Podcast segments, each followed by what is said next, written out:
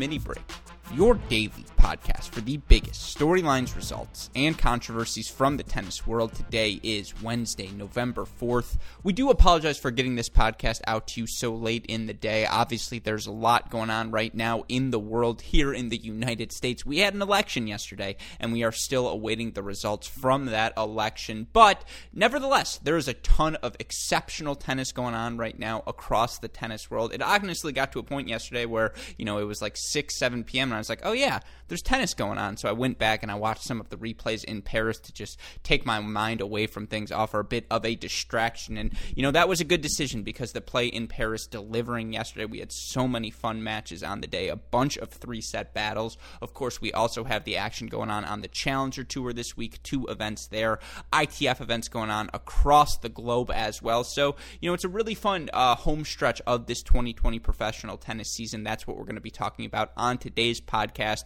We will keep this episode on the briefer side because obviously most of Wednesday's matches already finished by the time I'm recording this podcast. And we did preview Wednesday's matches on our GSP Aces of the Day this morning. Hopefully, you all got the chance to listen to that show. We won a little bit of money today with our wagers as well, which is always a good feeling. So, you know, be on the lookout for our preview of each day's matches, uh, day in, day out, on that Great Shot podcast feed, which, of course, you can find wherever you listen to your podcast or on our website, crackedracquets.com. Of course, the reason we're able to do this podcast day in, day out here at CR is because not only of the amazing support we get from you listeners, from our CR Patreon family, but of course, the support we get from our friends over at Midwest Sports and uh, Arrow Bar. You know our philosophy here. We want to look good, we want to feel good, so that when we get out on the court, we are going to play our best tennis. And that's where our friends come in. You go to Midwest Sports, you're going to find anything you need from an equipment standpoint. You use our promo code CR15. Not only will you let them know we sent you there, you'll get a little deal on your order.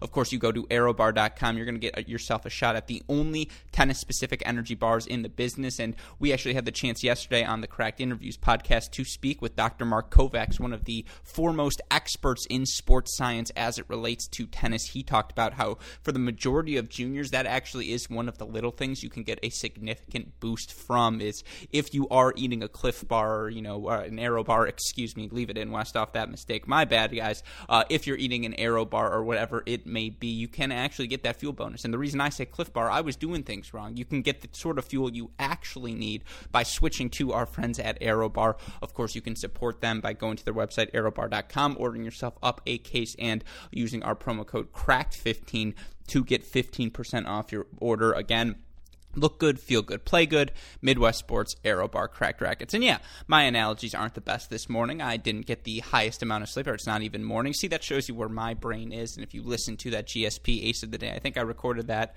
what was that, 4 a.m., 4.30 yesterday, or I suppose today. I just, uh, I was up and my mind was racing. Anyways, uh, it really did help me to sort of cool back, sit back, you know, ease off a little bit and get to watch some tennis to distract myself. So with that in mind, let's talk about the actions. Let's talk. Let's distract ourselves from the stresses of the real world. Let's sink into the professional tennis world and let's start with that action in Paris. And again, it was a really fun day of play uh, over for this final Masters 1000 event of the season. Overall, you look across the board, we had six three set matches on the day. We had two matches go 7 6 in the third. Let's start with the highlight match of those two. Number two seed Stefano Tsitsipas falling to unseeded Frenchman Ugo Humbert, the Antwerp champion, a 7 6, 6 7, 7 6 victory over Tsitsipas in a match that lived up to the scoreline. The margins between these two so thin. They both go seven of uh, they both go two of nine, excuse me, on break point chances. Tsitsipas actually makes 71% of his first serves to Humbert's 61%. They both win 75% of their first serve points. Tsitsipas wins 54% of his second serve points. Humbert wins 53% of his second serve points. What's the difference in this match that saw 129 points for Tsitsipas, 127 points for Humbert? Simply put, Ugo Humbert was the more confident player of the two, and that's crazy to say, right? Because Stefano Tsitsipas, coming off of the final in Hamburg, the semifinal at the French Open, he obviously looked fine uh, last week in Antwerp when he lost, I believe, to Grigor Dimitrov, but you could just tell. I mean, Ugo Humbert has played and won a lot of matches during this 2020 season, and obviously he won his first two ATP titles this year, one of the few uh, repeat champions on the season. And he just looked confident in those biggest moments, in those breakers. He made a ton of first serves. It was easier for him to make a return, I would say, and get it back to neutral in those breakers, maybe, or really was a first serve percentage thing for Tsitsipas in those breakers compared to Humbert. And really, Ugo should have won all three. He goes up 6 3, a, a mini break of serve. Maybe it was even 6 2, a mini break of serve. I think it was 6 3, though, because I'm pretty sure on 5 threes when he hits that ridiculous drop volley on the long point for 6 3. Tsitsipas then wins two points on serve himself, and then, you know, plays a really good return point uh, at 6 5, makes a couple of backhands deep cross court, hits through the ball, finally takes a backhand up the line that draws an Humbert slice error for 6 all. Two points later, Tsitsipas takes the set, but you know Humbert had three match points that Tsitsipas was able to fight off, and you know outside of that little stretch, outside of that 5-0 run Tsitsipas had in the second set breaker, Humbert was simply put the better player of the two during those breakers. He was more aggressive. He didn't, you know, I just think he's better at plan B and plan C than Tsitsipas. Obviously, when Tsitsipas is playing attacking tennis, that plan A looks as beautiful as, I don't know, any player right there out now right out there right now in the game. But for Humbert, he's a sneaky good mover. He's fine turning defense into offense. He's fine taking balls early. He'll play the backhand flat down the line if he needs to. He was very disciplined in attacking that Tsitsipas backhand side. Obviously, Humbert, the lefty, able to expose that wing even more so uh, than your normal opponent for Stefano, or than your right-handed opponent's normal right-handed. It's plenty normal to be left-handed. I'm saying than your typical right-handed opponent, uh, and it was just again the margins in this match. I don't want to chide Tsitsipas. Here's what I, I, would say: he blew a lot of opportunities. He had a ton of break points in that second set, and you know, physically in the third set, both of these guys were struggling. But Tsitsipas, I think, went up love 15 in every service game of the second set of Ugo Humbert, and he wasn't able uh, to get a break of serve, I believe, in that second set, and it was a battle. But ultimately, Ugo Humbert, again, so confident right now, gets another victory, and for him, unfortunately, he's not going to be able to qualify for the year-end finals. Although I feel like I could make a case at this point that he would be a reasonable candidate for that eighth spot. But for Ugo Humbert, who's up to number 33 in the world with this result, one off his career high of 32, he's right behind Lorenzo Sonego right now.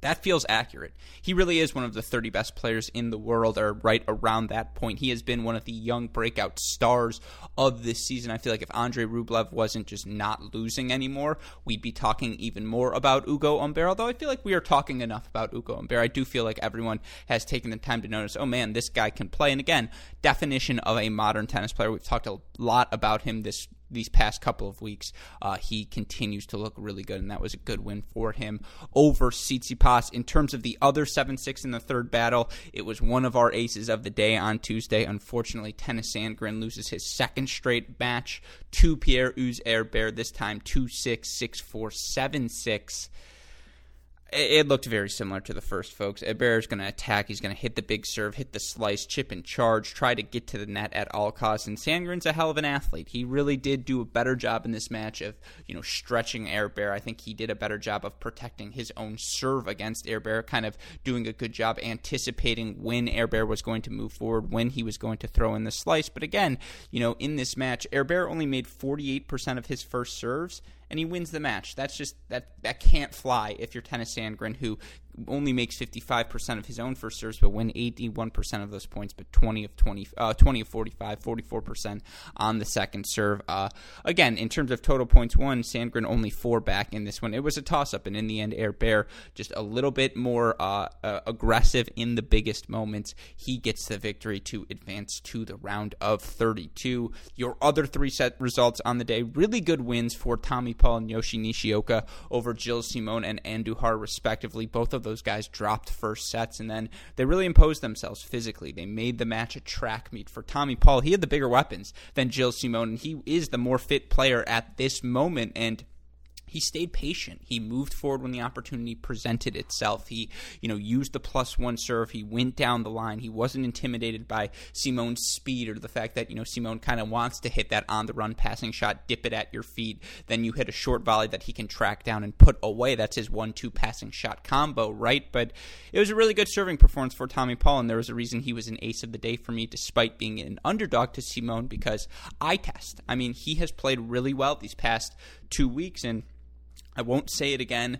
Uh, that I, you could tell after he lost to Feliciano Lopez in Antwerp, he was going to have a strong stretch down the last two weeks. You could just see how frustrated he was. But I just said it again, and clearly uh, he is motivated right now to end the year inside the top 50, and he's awfully close to that mark right now for Tommy Paul. You look in the live rankings, he is currently sitting at a live ranking of number 54. Now, he wins one more match this week, he will go all the way up to number 47 in the world in the live rankings, which again would be a new career high for the 23 year old. And it took a little bit longer than maybe we anticipated, but 23 years old, top 50, very, very good place to be if you are Paul, I certainly think he will look back at this 2020 and view it as a success, as a building block for uh, his future. And then for Yoshi Nishioka, 7 5 in the first, but does anyone doubt he's going to continue to scrap and claw his way through matches? The variety he plays with, the angle, the slice, the hustle heir apparent to Diego Schwartzman, obviously, but it's always great to know that we're going to have that Diego Schwartzman void filled should he ever retire. And yeah, Nishioka's the heir apparent, although Diego Schwartzman, sneaky young. I think he's only 28, maybe, for Schwartzman. Yeah, he just turned 28 years old. He's got plenty of time. Uh, so I suppose heir apparent might be hard, but that is, you know, again, Yoshi Nishioka, such a great scrap, such a great fight. It was really enjoyable to watch. Uh, the other three set battles on the day, you had Richard Gasquet bageling Taylor Fritz, then dropping the second before winning a 6 3 in the third affair for Fritz it's the same issues. I mean, Gasquet threw junk at him. He got him stretched to the outer thirds. He threw in drop shots and just disrupted Fritz's rhythm. And when Fritz is able to stay on rhythm, he looks phenomenal. In terms of arm talent, wrist talent, ability to strike the ball, he's up there with the best of them. That's why he was a top junior growing up because as soon as the physical, you know, when the physical uh, discrepancies between players are narrower, who can strike the ball best matters that much more. But this is pro tennis, and physically, that will continue to be the question for him. How good good of a mover can he become? That's something we discussed with Dr. Kovacs on the podcast, uh, which again you can go all listen to on the Cracked Interviews feed. But a good win for Gasquet disappointing ending for the season for Fritz. I imagine we're going to see him in Sofia because I know he's a guy who wants to play through his problems. Indoor hard courts, you would figure, would be a really good portion of the season for him moving forward, or at least it's going to need to be if he ever wants to uh, get into that ATP top 10. But that's a bad loss, just simply put. Gasquet is playing well, but it's a bad loss for Taylor Fritz. A great victory for an American, though. Marcos Giron, who, you know, after reaching his first ATP quarterfinal and earning his first top 20 win last week, knocks off top 10 player Matteo Berrettini 7 6, 6 7, 7 5 in Paris. He reaches his first Masters 1000 round of 16 and is into the top 75 for the first time in his career. And we've talked about this before. Giron, double hip surgery over the course of his career, had so many injuries following his uh, winning of the NCAA singles title at UCLA when he was, I believe, a junior, and he was always one of the top juniors in the country. I think he's a year older than me, maybe two, uh, but he was always the guy people people were chasing. Uh, and I mean, just physically, his movement ability. The guy's a grinder to a scrapper, and he culminates his victory with an on the run forehand passing shot on 30 40 break point to get that break for 7 5 in the third. And I mean, again, quarterfinals last week. Marcos Giron is just playing some really confident tennis. It's such a good story. So excited for him. You're not going to meet a nicer guy, and we've had the chance to hang out with Giron a little bit, had the chance to have him on the podcast. You're not going to meet a nicer guy, and so it's just impossible not to be excited for Marcos Giron. It proves the tennis gods, uh, they don't laugh at us. They reward uh, those who deserve to be rewarded. And Marcos Giron, the hard work he's put in uh, to rehab just to get back on tour, deserve to be rewarded, and it is now as he finds himself himself inside the top 75. Now, your other winners on the day, we'll go through these quickly. Round of 64, Sonego continues to rock and roll, 1 in 4 over Sasha Bublik. That's a good victory. Mannarino, same deal. Goes from the Nur Sultan finals to a 6 and 3 victory over the Deuce. Really good win for Miomir Kecmanovic over last week's Nur Sultan champion, John Millman. I think for Millman, you could just see it in the legs. They weren't quite there for Kecmanovic indoor hardcourt. I think going to be one of his best services moving forward. That's a good victory for him. Stan Wawrinka, very impressive, three and six over Evans. Now Dan Evans has played a lot of tennis of late, but what I'm learning about Stan Wawrinka, if you can't hurt him, if you can't take time away from him, and of course I suppose this is a case for all players as they get older, but the ball striking still there. If you leave a backhand uh, in the center of the court, even though it's the Stan one hander, he's ripping it for a winner. Same deal with the forehand. He's still Stan freaking Wawrinka. He showed as much in this victory, and then you know Milos gonna Milos, three and two over Aljaz I don't know what I could tell you about that performance that you don't already know. By me simply saying, yeah, Milos Raonic won the match. You know what that looked like. Inside out forehands, big serves, serving and volleying. He scraps out a break. He slices just enough backhands to make the match intriguing. A victory for Milos Raonic. Another victory, last two matches on the day. Pablo Carreno Busta, uh, 7 6 6 2 over Jan Lennard Struff. That was a really fun battle.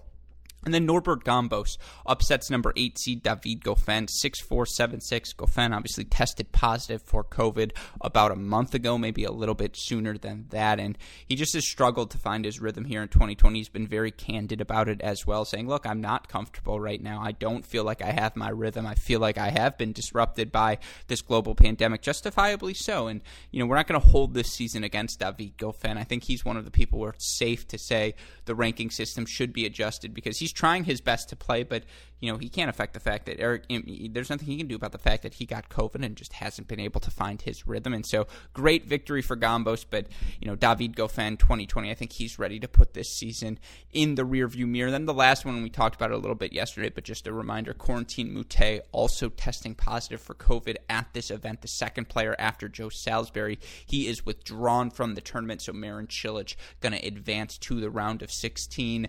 That was your Tuesday action in Paris. Now, of course, we had a couple of challengers in Parma as well. Want to talk about those quickly. You look at our winners on the day.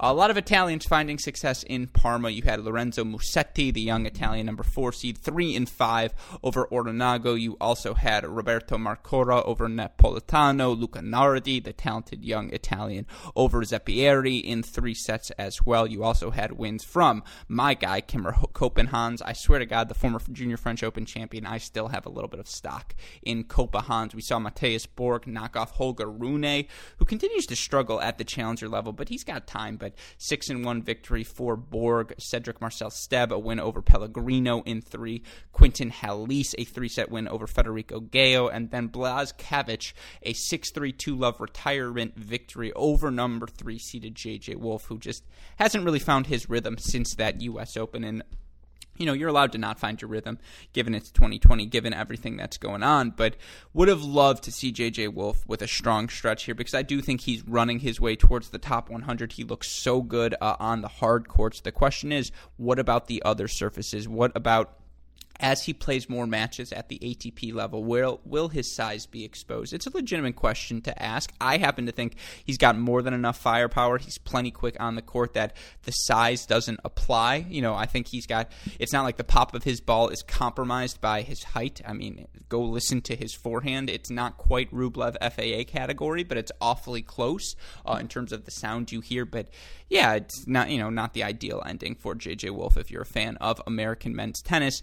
Of course, we still do have another American man in the draw. Maxime Cressy going to take on uh, Luca Nardi on Thursday. Excuse me, Wednesday's matches though featured Liam Broady versus Kavcic, Viola versus Halys, Vanni versus Borg, Arnaboldi versus Barrere. That's the action in Parma. Over in Germany on the carpet, you saw Alexei Popyrin knock off former uh, college tennis UNC standout Braden Schnur, Ivashka over Dustin Brown, Bachinger over Baylor standout Julian Lenz, Marc Andrea Huesler over Marterer, Rodionov over Gulbis, and Roman Safiullin over a uh, three set win over Mikael Torpegaard. I swear to God, Mikael Torpegaard has never lost a match in straight sets, uh, which is why I continue to think he will at some point. I think he's going to make the top 100. I, I really do. I think you know, we continue to see it. These guys, Marco Schiavone, another example. He was one of the best players in college tennis. He now finds himself in the top 100. I just think if you have followed college tennis closely, and I think I said this the other day, the reason it's been so exciting these past five years, the reason I continue to be drawn to it, go watch these players play. The level of play is outstanding. Certainly, you know, for the men, for the women, it's 125k challenger level event sorts of uh, sorts quality of play, particularly at the top of the lineup, and that's why you see so many college players go out and have success at the ITF and challenger levels. Uh, and I just think again the results we're seeing are testament to that. But as I mentioned, uh, for Wednesday's matches uh, over in uh, Germany. You have some really fun battles. I believe Sebastian Korda still in play. He's going to take on Hertheis. Donskoy versus Rayberg. Rosenkreuz versus Muller. Uh, Matrazak versus Ofner. Ramkumar Ramanathan versus Hiroki Moriya as well to wrap things up. So it should be a very fun day of challenger tennis. Of course, you've got ITF action across the globe as well. Players like Nuno Borges, Alex Rybakov, Thai Kwiatkowski, all in play. And it's worth noting from at College Tennis Ranks, I hear this guy's kind of a loser, but uh, it's a fun Twitter account to follow, nevertheless. By the way, that was a joke. I hope everyone out there is aware. At College Tennis Ranks, I would never call a Twitter account a loser unless I actually know the person. And in case you don't know, at College Tennis Ranks, our very own Chris Halliors, who is a loser, by the way. But anyways, he did not lose with this tweet. Um, awesome to have the futures back in the U.S. again. Wow, that's very eloquent of you to say, Chris. Uh, looking at the Fayetteville, Fayetteville 15K and qualifying will provide eight more bad grammar from Chris. Here we go. Looking at the Fayetteville 15K, comma, and qualifying will provide eight more main draw players, comma, but as of now, 19 of the 24 players in the main draw are current or former college players. We just have to teach him some punctuation. The point he's making, uh, some really fun action going on for both the men and women on the ITF level in the U.S. this week. A bunch of college players in action. I believe there's a Charlie Broom Clark matchup in the first round. Uh, that sounds really fun to me, but you also have players like Claire Liu, Ann Li, Caty McNally, CC Bellis in action for the women as well. So it should be a really, really fun week of tennis. And then again, one just one last thing to bode well for all of us on the horizon. We learned yesterday Bianca Andreescu telling tennis majors she will definitely be at the Australian Open in 2021. That is something all of us as tennis fans can get excited for because obviously what we saw from her during the 2019 season, you don't just go win Indian Wells, you don't go just win the US Open, do all of these special things, win the Rogers Cup on a whim. You're you got to be pretty good to win those 3 in the same season and obviously she did just that. So hopefully we get to see her healthy come 2021. Uh, but that's all of the action from Tuesday in the professional tennis world. Again, we will be back tomorrow at a much more appropriate time to recap Wednesday's matches, which I know were awfully fun. We saw Rafa Nadal get pushed to three sets. So, you know, just a little teaser of things to come. Again, if you have missed anything uh, over these past couple of days in the tennis world, be sure to go check out our website, crackedracquets.com. You need the more immediate updates Twitter, Instagram, Facebook, YouTube, or at Cracked Racquets. You want to message me directly. I am at Great Shot Pod. Shout out, as always, to our super producers, Max Fligner and Daniel Westoff, for the